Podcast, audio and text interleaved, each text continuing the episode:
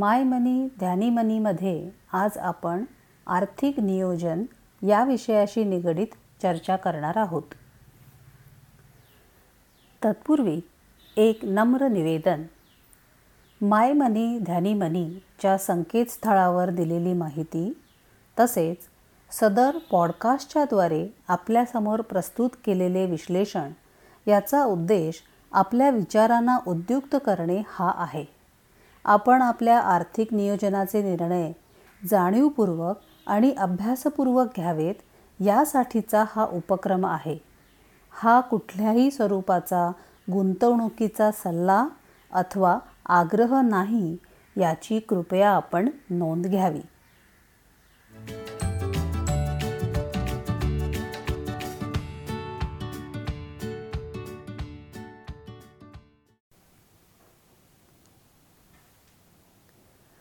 पैशांची बचत करणे हा आपल्या भारतीयांचा स्थायी भावच आहे.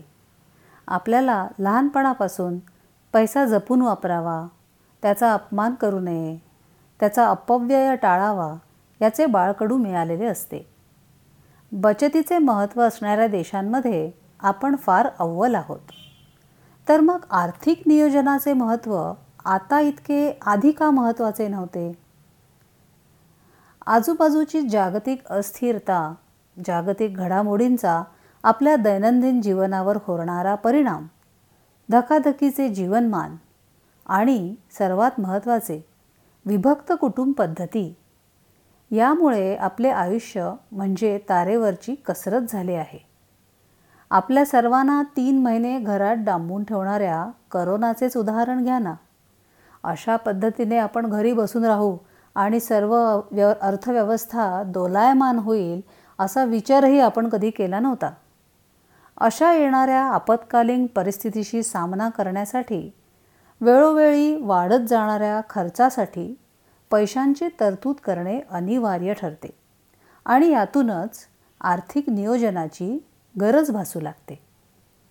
आता पहिला प्रश्न आपल्या मनात येतो ते म्हणजे आर्थिक नियोजन कोण करू शकतो आणि ते कधी करायचं? त्यासाठी खूप पैसे असणं आवश्यक आहे का? आर्थिक नियोजन म्हणजे नक्की काय करायचं? या सर्व प्रश्नांचा ओहापोह आता आपण करू.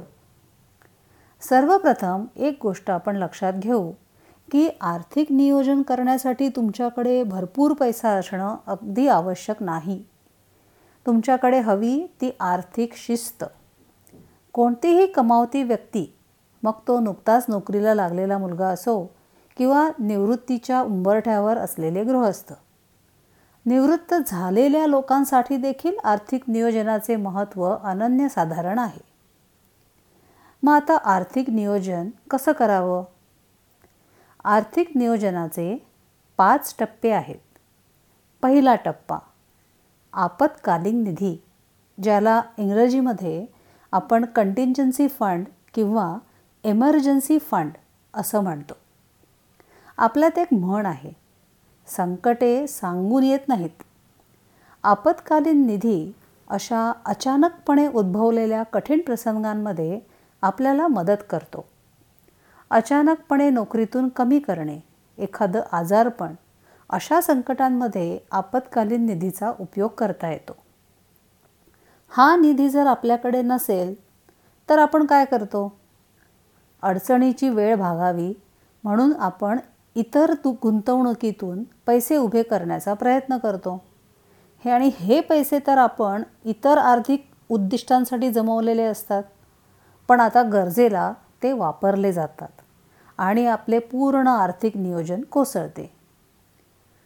पुढे येणाऱ्या पॉडकास्टमध्ये हा आपत्कालीन निधी कसा असावा किती असावा तो कुठे गुंतवावा याविषयीची सविस्तर माहिती आपण घेऊ. दुसरा टप्पा विव विमा व्यवस्थापन इन्शुरन्स प्लॅनिंग आयुष्य विमा घेणे किंवा आरोग्य विमा घेणे म्हणजे प्राप्तिकर वाचवण्याचा उत्तम मार्ग.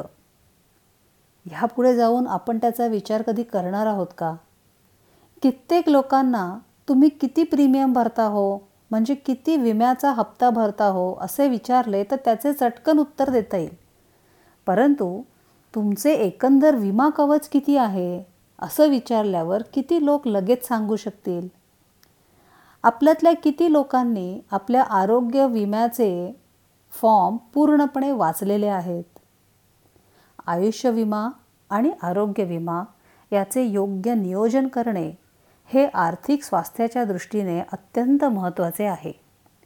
घरातील कमावत्या व्यक्तीच्या अचानक निधनामुळे होणारे आर्थिक नुकसान भरून काढणे हा आयुष्य विमा घेण्यामागचा मुख्य उद्देश आहे. आपण सर्व आयुष्य विमा घेतोच पण तो घेतलेला विमा जेव्हा गरज पडेल तेव्हा संपूर्ण कुटुंबाच्या आर्थिक गरजा जसे दैनंदिन जीवनात लागणारे खर्च मुलाबाळांची शिक्षणं त्यांची लग्न इत्यादी पूर्ण करू शकेल का याचा विचार आपण करायला हवा. तसेच एखादी आरोग्यविषयक समस्या उभी राहिली आणि हॉस्पिटलमध्ये राहण्याची गरज पडली तर तो खर्च भागवण्यासाठी आपल्याला असलेला आरोग्य विमा पुरेसा आहे का हा विचारही त्या दृष्टीने करायला हवा. हे पहिले दोन टप्पे आपल्या आर्थिक जीवनाचा पाया आहेत. या मजबूत पायावर आपली आर्थिक नियोजनाची इमारत खंबीरपणे उभी राहू शकते. आता आपण आर्थिक नियोजनाच्या तिसऱ्या टप्प्याकडे वळू. तिसरा टप्पा म्हणजे उद्देशपूर्तीसाठी केलेली गुंतवणूक. गोल बेस्ड प्लॅनिंग आपण जेव्हा पैसे कमावतो तेव्हा ते आपल्या कुटुंबियांच्या कामी यावेत आणि त्यांच्या इच्छा आकांक्षा आपण पूर्ण करू शकू हा आपला मुख्य उद्देश असतो.